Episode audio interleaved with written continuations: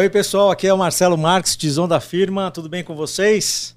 Mais um episódio aqui no estúdio do Tchê Café, no comando hoje da, da parafernália toda tá o Matheus, mas aqui a gente tem como entrevistado Emílio Sato, beleza, Emílio?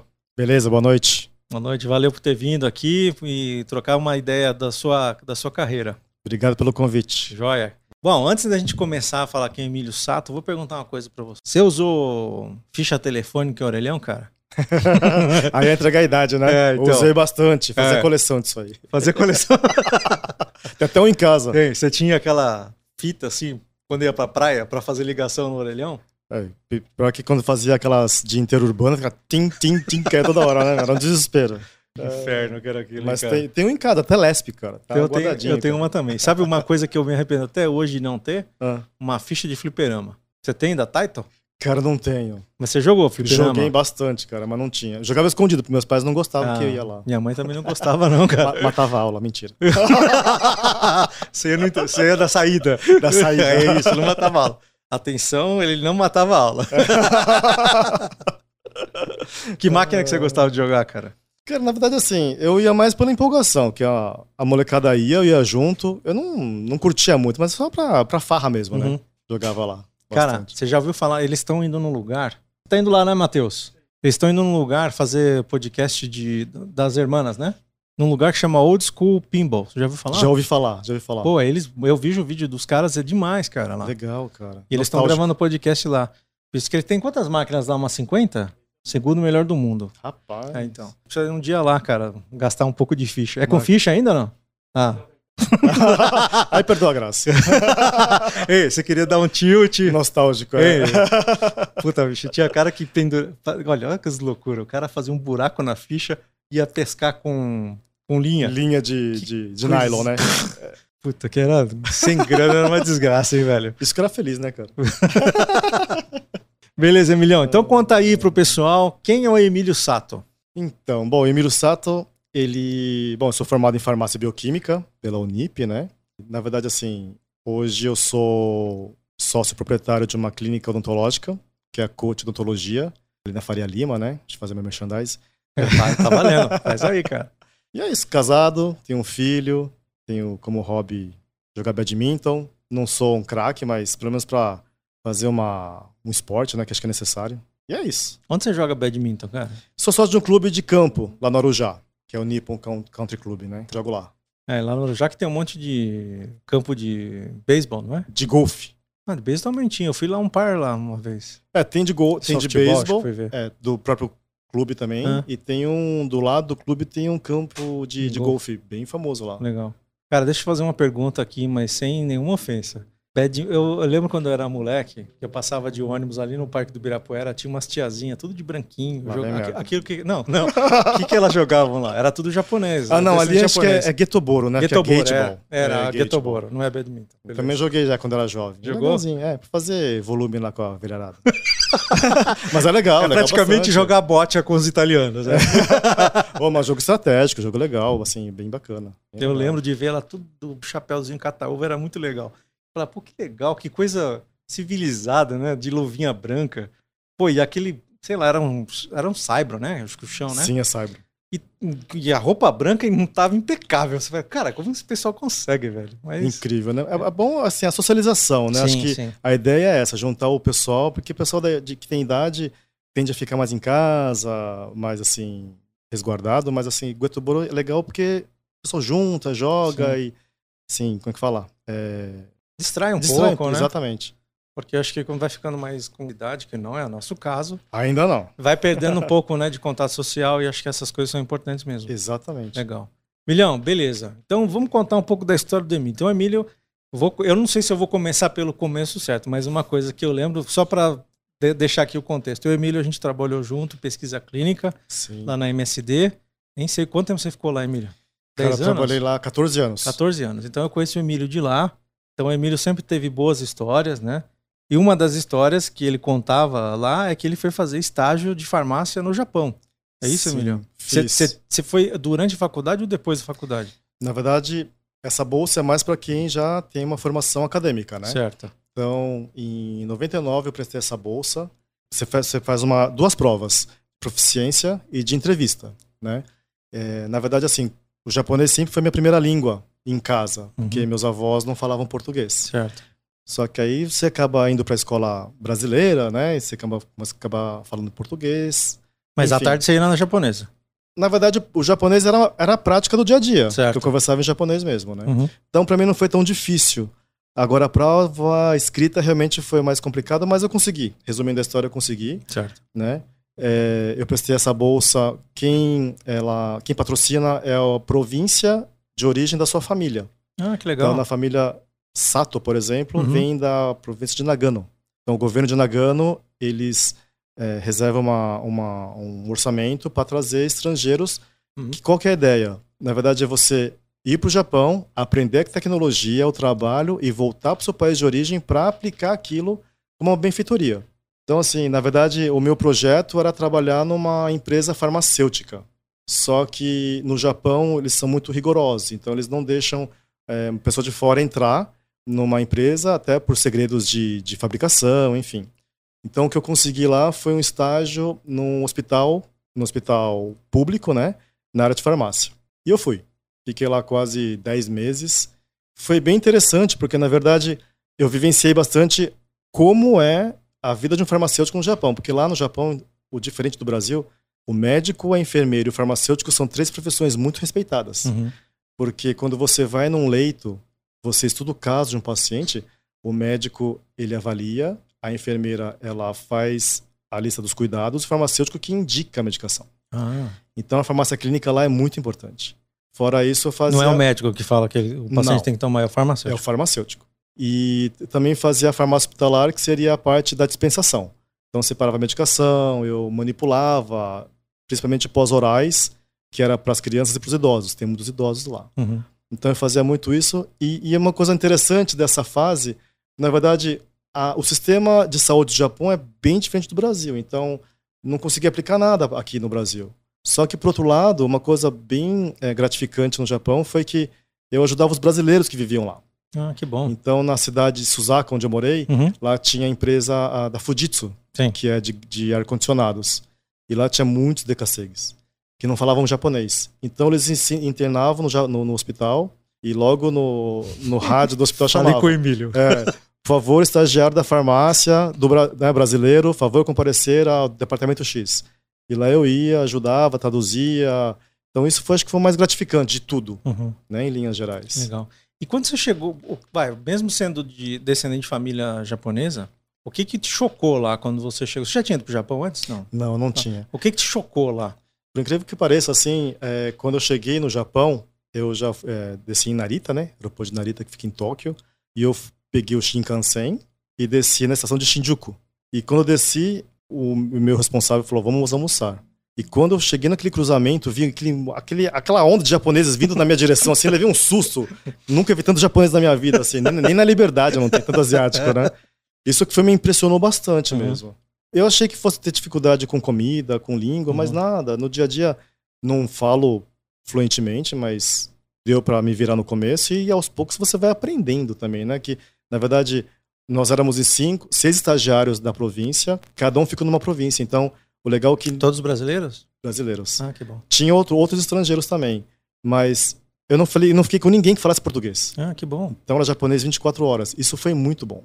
Né? Foi uma grande lição. Ao contrário da minha esposa, que eu conheci ela no Japão também, ela ficou numa província em que ficou os 10 estagiários brasileiros que só uhum. falavam português, acabou não aprendendo tanto, né? E ela fez estágio do que lá? Ela fez arquitetura, ah. só que ela ficou em outra província, né? Legal. Você comeu hot roll no Japão?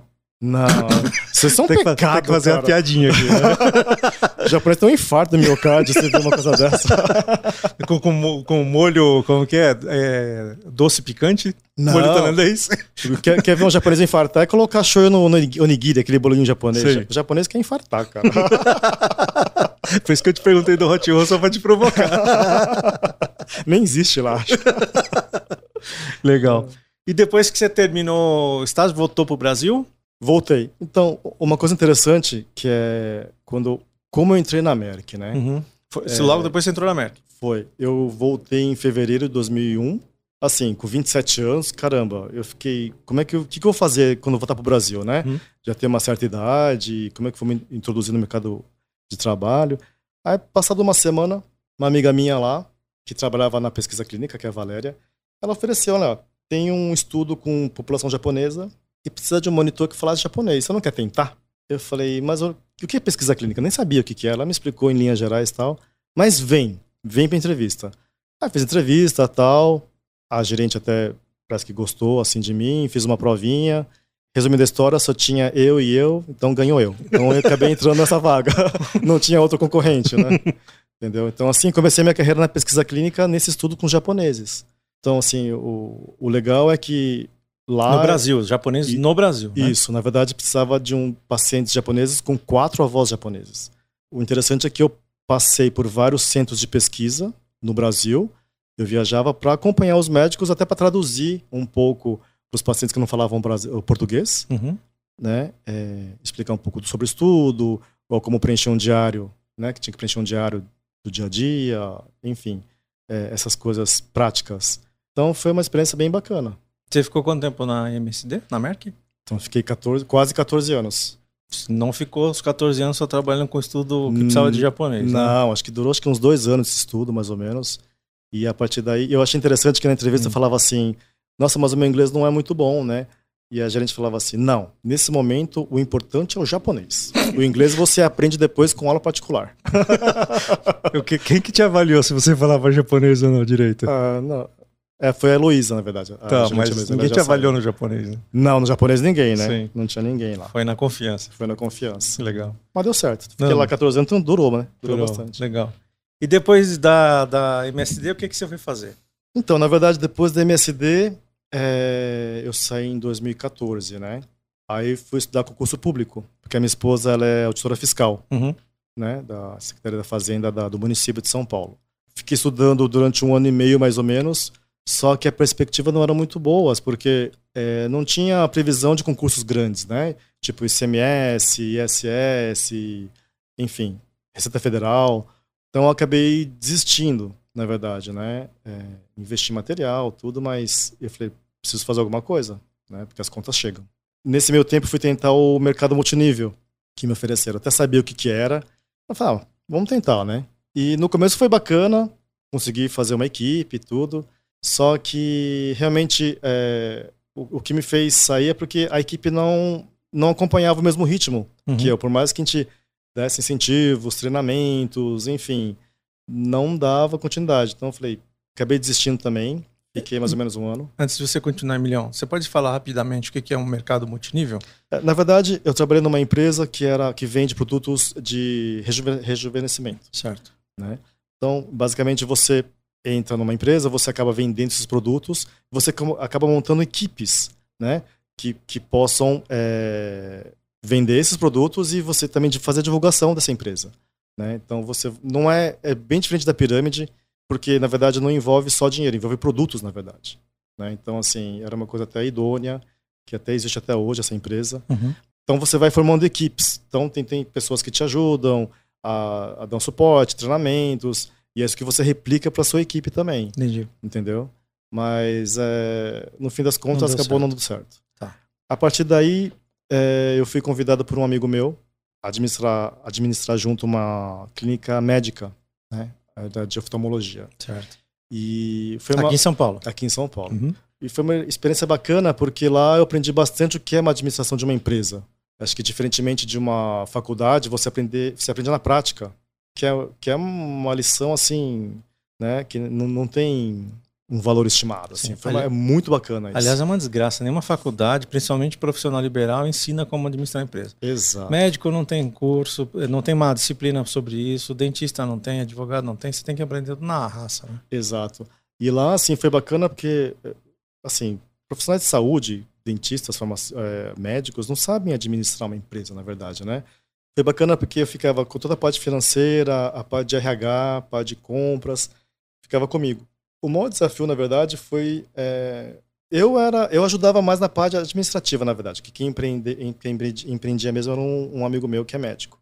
Né? Ele tem uma visão empresarial bem bacana. Ele é médico e tem essa visão, que é uma coisa rara. Sim. Hoje em dia não, não existe. Muitíssimo. Tantos profissionais assim. Ainda mais médico. Mais médico. Porque os médicos, na verdade, estão mais preocupados com a parte prática, Exato. técnica. Né? Exatamente. Né? Então não estão preocupados muito com a parte administrativa, que é importante para você sustentar uma empresa, né? Então, a parte tributária, é, a parte é, de contas a pagar, financeiro, fluxo controle, de caixa, tudo, exatamente isso. E então para mim foi muito importante, eu aprendi bastante sobre isso. Uhum. E o desafio grande foi RH. Por mais que na América eu tivesse um grupo de, de monitores que treinar para treinar, para ensinar o pessoal do centro de saúde, centro de pesquisa, é, é, diferente, porque nós temos um departamento de RH que te dá um suporte. Lá não, o RH é você. Então treinar, contratar, demitir, enfim, Dar feedback. Não é, não é fácil. Lidar com o ser humano não é fácil. Não é mesmo. Então você tem que ter muito um jogo de cintura para falar, né? Porque hoje em dia é bem complicado essa, essa coisa de, de, de, de por exemplo, na demissão, enfim. Então você tem que ter um jogo de cintura bem, bem, bem, bem equilibrado mesmo, né? Ah, e você ficou quanto tempo lá administrando a clínica? Fiquei mais ou menos, acho que um ano e meio, um ano e oito meses. Tá. Né? E aí você foi fazer o quê? É... Emílio, sua lista empreendedora, é isso aí. É, não, tem coisa antes ainda. Tem coisa antes? Ó, oh, vamos contar isso aí, meu. Abre o jogo aí pra gente. Não, depois dali, hum. é, eu conversando com uma amiga minha, porque trabalhar com médico também não é fácil. Lidar com o ego de médico não é fácil. Uhum. Né? Desculpe os médicos, mas é, é verdade. então, assim, eu, como eu queria administrar uma empresa, eu fiz uma parceria com uma amiga minha que tinha um consultório odontológico então entrei como investidor, né? Então injetei dinheiro nesse, nessa, nesse consultório e transferi numa clínica odontológica. E hoje nós temos essa clínica, que é a Coach Odontologia, que fica na Faria Lima. Nós Já. trabalhamos com todas as especialidades odontológicas, né? desde a clínica geral, implante, estética, orto, enfim, tudo. E assim, só que nós abrimos na pandemia, hum. em plena época da pandemia. Então a gente começou a, reformar o, o espaço veio a pandemia, a gente, e agora tal? Inauguramos em novembro de 2020. Foi no começo foi difícil, é, que a gente não, não, esperava essa, essa enfim, essa, essa pandemia, essa pandemia né? porque as pessoas não saíam de casa. Atrapalhou bastante. Atrapalhou coisa. bastante o nosso planejamento, tivemos uhum. que fazer tudo, mas graças a Deus hoje tá indo bem. Os dentistas né? já tinham carteira já. Já, já tinham, tinham, já, ah, tinham, já tinha uma carteira. Porque, na verdade, essa, essa minha sócia ela já está há mais de 22 anos no, no, no, no mercado, certo. lá na, na, no mesmo local. Né? Só trocamos de sala.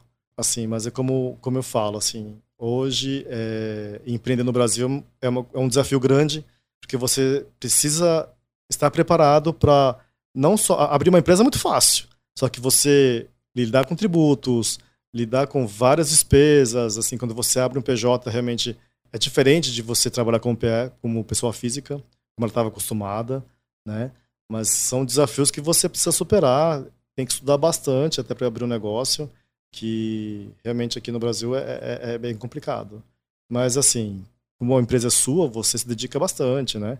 Hoje eu trabalho com a parte administrativa dela, a parte técnica fica com ela, uhum. né? Nós temos hoje oito dentistas e a parte administrativa, compras, RH, fica tudo comigo, né? Contas a pagar, financeiro, contabilidade, enfim. Tudo isso graças à experiência que eu tive na clínica, na clínica médica. médica. Exato. Legal. Claro que eu não aprendi tudo lá. Sim. No dia a dia você acaba aprendendo muito mais. Entendeu? Mas é isso. É um desafio grande, né? Que, que eu agora tô, tô investindo e vamos lá, né? Isso aí. Quer aproveitar e fazer um merchan? Como é o nome da clínica? Então lá. Vai, vai. lá na verdade, Ou praçar o site, vamos, sei vamos lá. Aproveitar. Fala, aproveita é, o merchan. Na verdade, é, é, a clínica odontológica CHOA, né? Que é Coach Odontologia, nome fantasia. Fica ali na Faria Lima 1572, esquina com a Rebouças, aqui em São Paulo. Na verdade, o site, nós estamos, está em manutenção agora, que eu troquei plataforma. Então eu estou refazendo o site, então nos próximos dias acho que já sai. Mas... Pô, passa o telefone então, para a gente ligar lá. Sim, nosso telefone é... Ixi, não vou saber de cor, mas, mas, mas até, o, até o fim da, do programa eu. Beleza, eu a gente para e.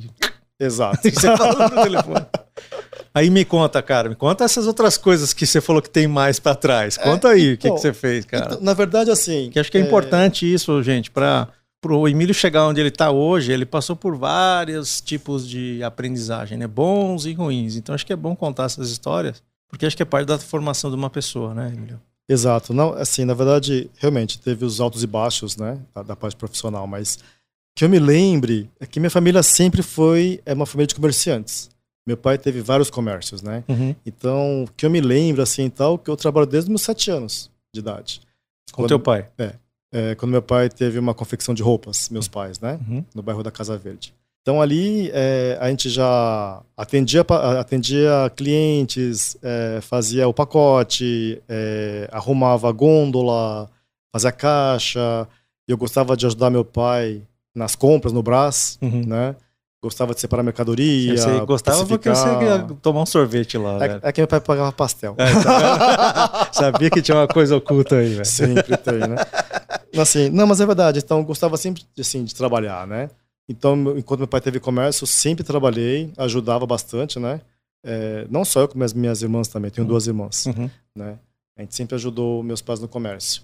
Com um bom tempo, ficamos uns 10, 13 anos nesse comércio de confecção de roupas. E era bom porque na época os, os clientes compravam, compravam em lojas de rua, não tinham shoppings nos anos 80. Sim. Então o movimento era muito grande.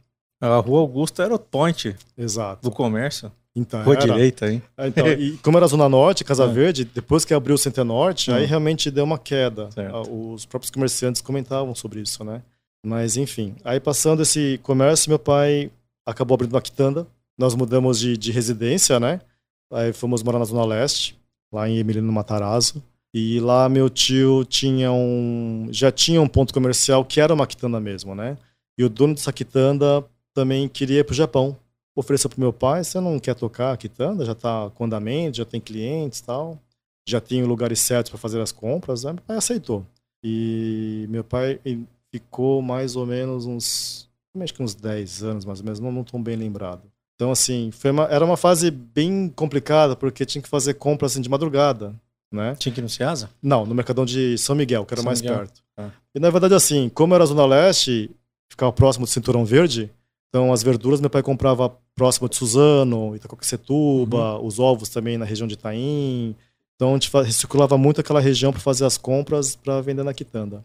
Era bom o movimento. Né? Até lembro que de domingo meu pai abria, apesar de ter uma, tinha uma feira, tem uma feira até hoje na, na de domingo na, na, rua, mas meu pai abria até como dica do antigo quitandeiro, que ele fala, só para não, não, não, deixar as, as bananas pretas, para não amadurecer demais. Uhum. Mesmo assim tinha, tinha é, bastante venda. Então meu pai até que foi uma, uma fase boa, né, que a gente ajudava, só que nessa época eu estava já no cursinho, né? Então estava um pouco corrido é, para ajudar. E depois disso, meu pai acabou indo para o Japão. Ele, é, ele e minhas irmãs, isso nos anos 90, né? No auge do, do, Decaseg no Japão, né? uhum. né? E ficou só eu e minha mãe aqui no Brasil, né? E eu já estava com 18 anos. Acabei ficando porque, me, porque acabei... Eu queria estudar, né? Na faculdade. E foi aí que eu passei na faculdade, fiz o NIP, né?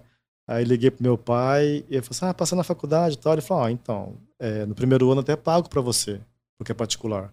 Mas a partir do segundo ano você precisa trabalhar, sustentar a faculdade. E foi o que eu fiz. Aí, naquela época, tinha uma amiga minha que trabalhava na Biolab. Até hoje existe a Biolab, mas era uma outra Biolab, né? Para ser monitor de controle em processo, ah, estagiário. Produção. Produção.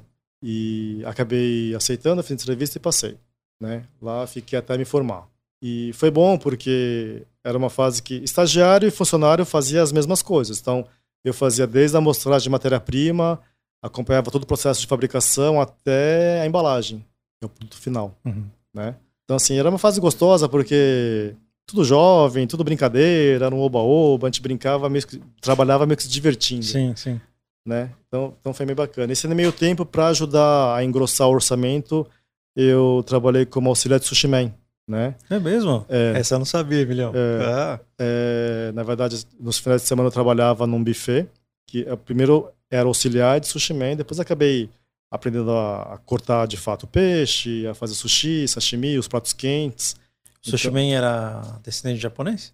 Todos descendentes, todos, né? Que falavam japonês também. Ah, sim. E porque na verdade existia um Antigamente, né, só podia ser sushi man, pelo menos no Brasil, eu lembro é, restaurante japonês era impraticável o preço porque só podia ser japonês. Concurso. Não, tinha que ter é, um curso, sim, né? tinha que ter um curso, é. é. Hoje não, mas antigamente era proibitivo ir num restaurante japonês. É que acho que nem tinha profissional assim na época, eu não estou bem lembrado. É, eu lembro que era bem, bem caro porque eram poucos, inclusive, que, que é, tinha a profissão de sushi man. Entendi, porque era o restaurante Yayoi, que já não existe mais, né? Então eles tinham um restaurante lá em Moema e o buffet. E eu lembro que em épocas de festividade nós também trabalhávamos no, no restaurante como garçom. Então quem falava japonês trabalhava no tatami, que era no segundo andar. Então assim, então já fui garçom, já lavei muito prato na minha vida, já uhum. cortei muito peixe, já fiz muito cozinha. Então foi nessa época que eu, eu peguei o gosto de cozinhar. Então o meu hobby favorito hoje é cozinhar também. Um dos favoritos, né? É cozinhar. Então era bem bacana porque trabalhava, eu ia para faculdade sexta-feira à noite, já ia pro buffet, cortar os peixes. Na sexta mesmo? É.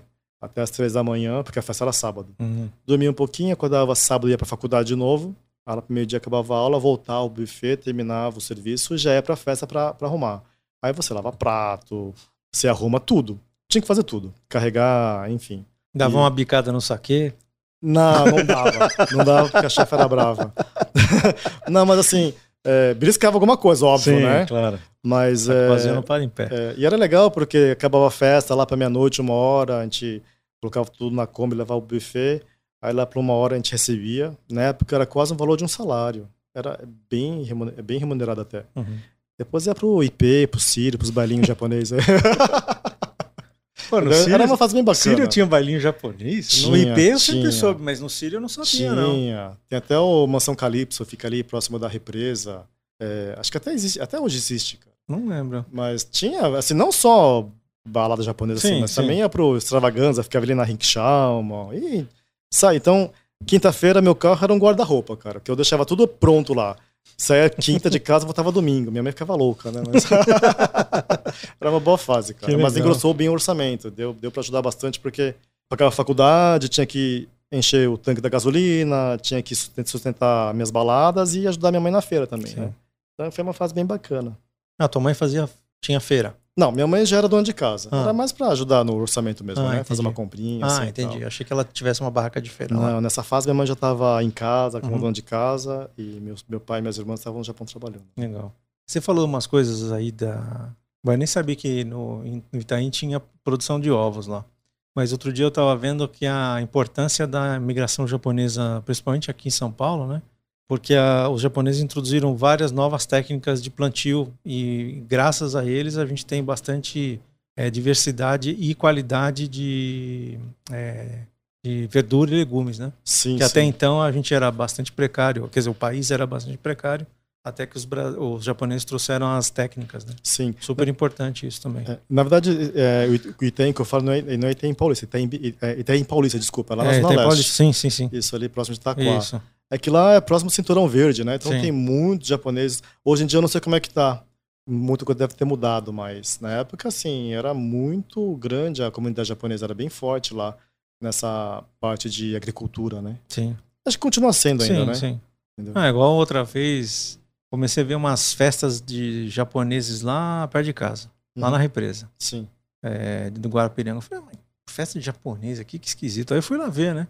Falei, não, a comunidade japonesa aqui na Zona Sul é monstruosa. E eu não sabia, porque normalmente é o pessoal que tem muito sítio. Sim. Então a gente quase. Eu sei que tem, eu morei lá em um bairro em Veleiros que tinha muito japonês, eu estudei com bastante japonês também, mas o, o, o pessoal fica muito no sítio, então você não vê tanto japonês. Mas quando eu ia na festa, tinha japonês pra caramba, bicho, era muito legal a festa. E aí parou de ter, não sei, acho que eles perderam o lugar ali que tinha na represa, mas era bem legal também as festas lá. Tem, tem bastante. Acho que agora que essa pandemia meio que parou um pouco, mas na Liberdade, acho que vários lugares assim aqui de São Paulo tem muita. eh, tinha pelo menos festas assim, né? Comemorativas. E a, aquela festa da, é, da imigração, né, que tem lá no, no parque, Na, na, é na Expo? Expo, né? Isso, isso. Você- é, é você- Festival do Japão. Foi até, eu lembro de uma vez que você foi lá, inclusive, né? É, na verdade, Não sei se você vai todo ano, mas eu lembro de você ter comentado uma É. vez também. porque lá na verdade é a associação dos, dos das províncias eh, do Japão Uhum. que existe aqui no Brasil, né? Então assim, todas as associações tinham uma barraca e nós, como fomos para o Japão como bolsistas, nós ajudávamos as associações. Sim. Então, acho que até 2004, até antes de eu casar, eu ajudei bastante, todos os anos. E eu também fazia parte de um grupo eh, da Cebex, que é a Associação de Ex-Bolsistas é, do Japão, que na verdade é um grupo que prepara os novos bolsistas para viver no Japão. Ah, que legal. Então tem etiqueta japonesa, tem é, discussão ah. de, de, de, profissões. Então você não vai cru para lá, você tem um não, preparatório. Não, tem que um legal. preparatório. Então esse, é, essa CBEX que, que prepara, na verdade, tudo voluntário. Né? São ex-bolsistas, vários amigos ainda atuam nessa associação. É que eu, na verdade, eu cheguei até a ser vice-presidente né, quando eu cheguei é, em 2001. Mais uma 2002. coisa que você fez, tá vendo? Você, viu, você né? vai cutucando, o Emílio vai entregando. Vai, vai lembrando das coisas que a gente faz, que a gente já fez. E foi bem bacana, porque é gratificante, porque você passa a sua experiência, o que você aprendeu, a sua visão, do que fazer, o que não fazer, né? Se bem que tem muita coisa que você tem que estar tá lá para vivenciar, né? Então, assim, acho que cada experiência é única. Então, você tem que aproveitar ao máximo ali a sua bolsa, né? E uma coisa que eu falo bastante, que quem vai para o Japão, entender japonês é desejável. Porque muita coisa você, quando você vai como estudante para ficar na universidade, tem tutores, é, professores que falam inglês. Mas no dia a dia, no estágio, você trabalhar numa instituição, numa empresa, enfim, você tem que saber falar japonês. Ou pelo menos entender. Senão você não aproveita nada. E você é discriminado, né? Entendeu? Assim, o, o bom é que quando você vai para o Japão, ele fala assim, de onde você vem? Porque o sotaque é diferente. Claro. Por mais que você fala, é diferente. Ah, sou do Brasil. Aí já entorta o nariz, porque acho que é decassegue, né? Mas quando você fala que você é um bolsista do Brasil, eles falam, oh, erito, erito, erito é elite. É. Então, eles consideram um bolsista como pessoas elite. da elite. Que nem é, né? Uhum. Mas finge que é. Né? Mas assim, é, é, legal porque as pessoas te respeitam. Eu lembro quando eu cheguei lá, me apresentaram na, no governo da província de, da província de Nagano, uhum. no Ministério da Saúde eu fui. Me apresentaram e era um departamento assim gigante. Devia ter juro, mais de 50 pessoas ali. Todo mundo parou para ouvir o meu chefe da farmácia, de onde eu, eu trabalhei, né?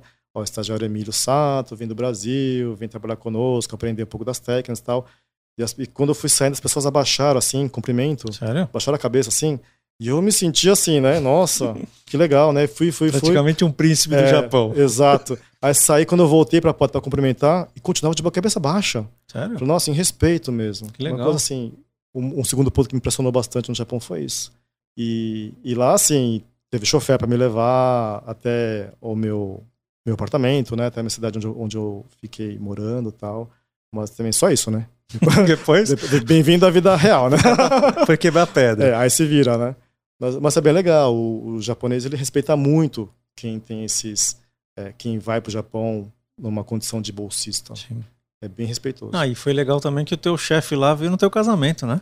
É, na verdade, esse é, é um outro chefe. É um outro chefe. Porque lá no Japão, é, eu fiquei numa farmácia hospitalar, certo. né? E ele deixou muito bem claro para mim, eu não sei lidar com estrangeiro. E eu falei assim, não, da mesma forma que você lida com as pessoas, com o japonês, comigo é a mesma coisa, não, não tem diferença. Então, ele tudo bem. E ele era meio friozão, ele não era, não tinha muita articulação para falar, enfim, quase não falava comigo. Então ele nomeou uma pessoa, uma, uma jovem farmacêutica, que me ajudou bastante. Ela ajudou uma bolsista brasileira num outro hospital e ela me ajudou também, que foi que é a Yoshikawa Ação. Muito bacana também. Graças a ela, consegui muitas coisas lá no Japão. E lá eu tive a experiência de fazer o Kingaku. Kingaku é uma visita técnica que você faz, que é, não é uma visitação simples, você vai lá para aprender. Então eu queria fazer uma, um Kingaku numa um centro de pesquisa científica da província. E lá eu pude fazer análise química.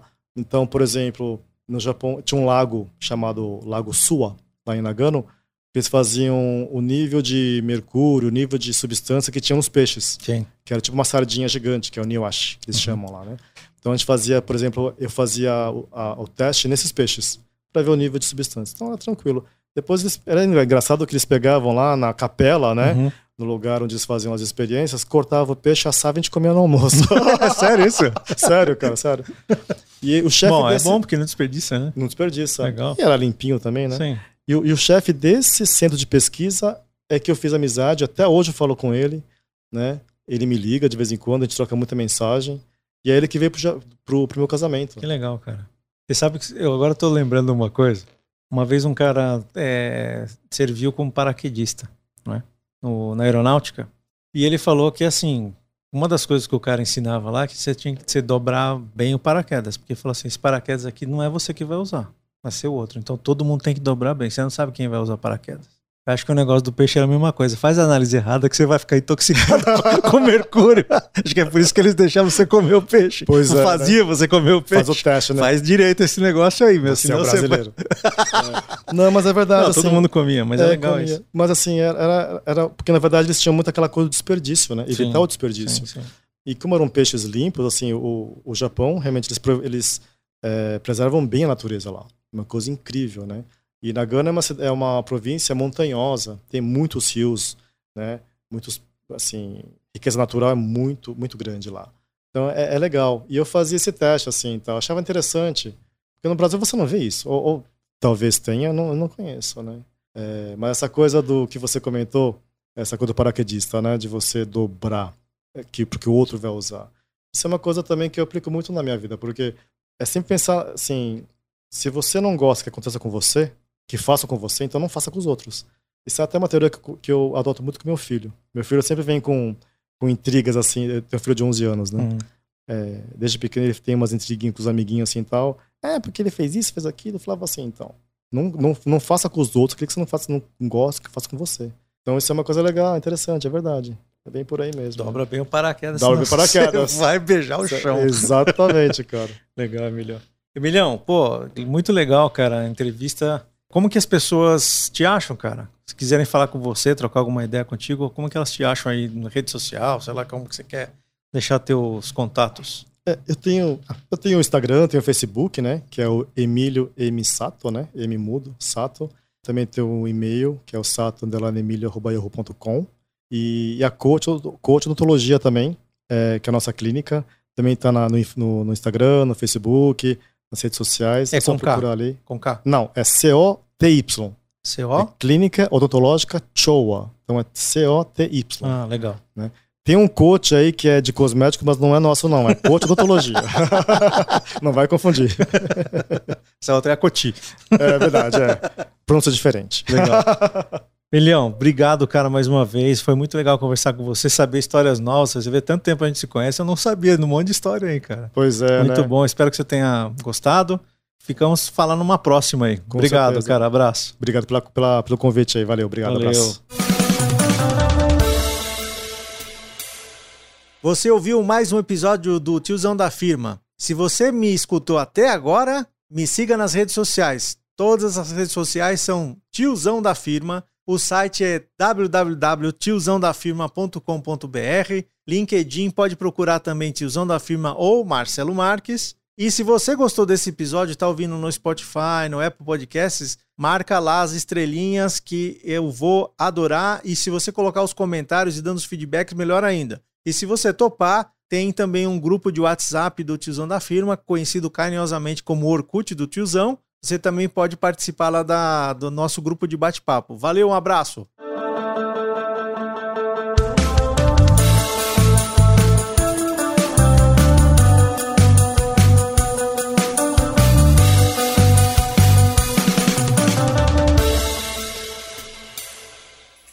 Uma produção, voz e conteúdo.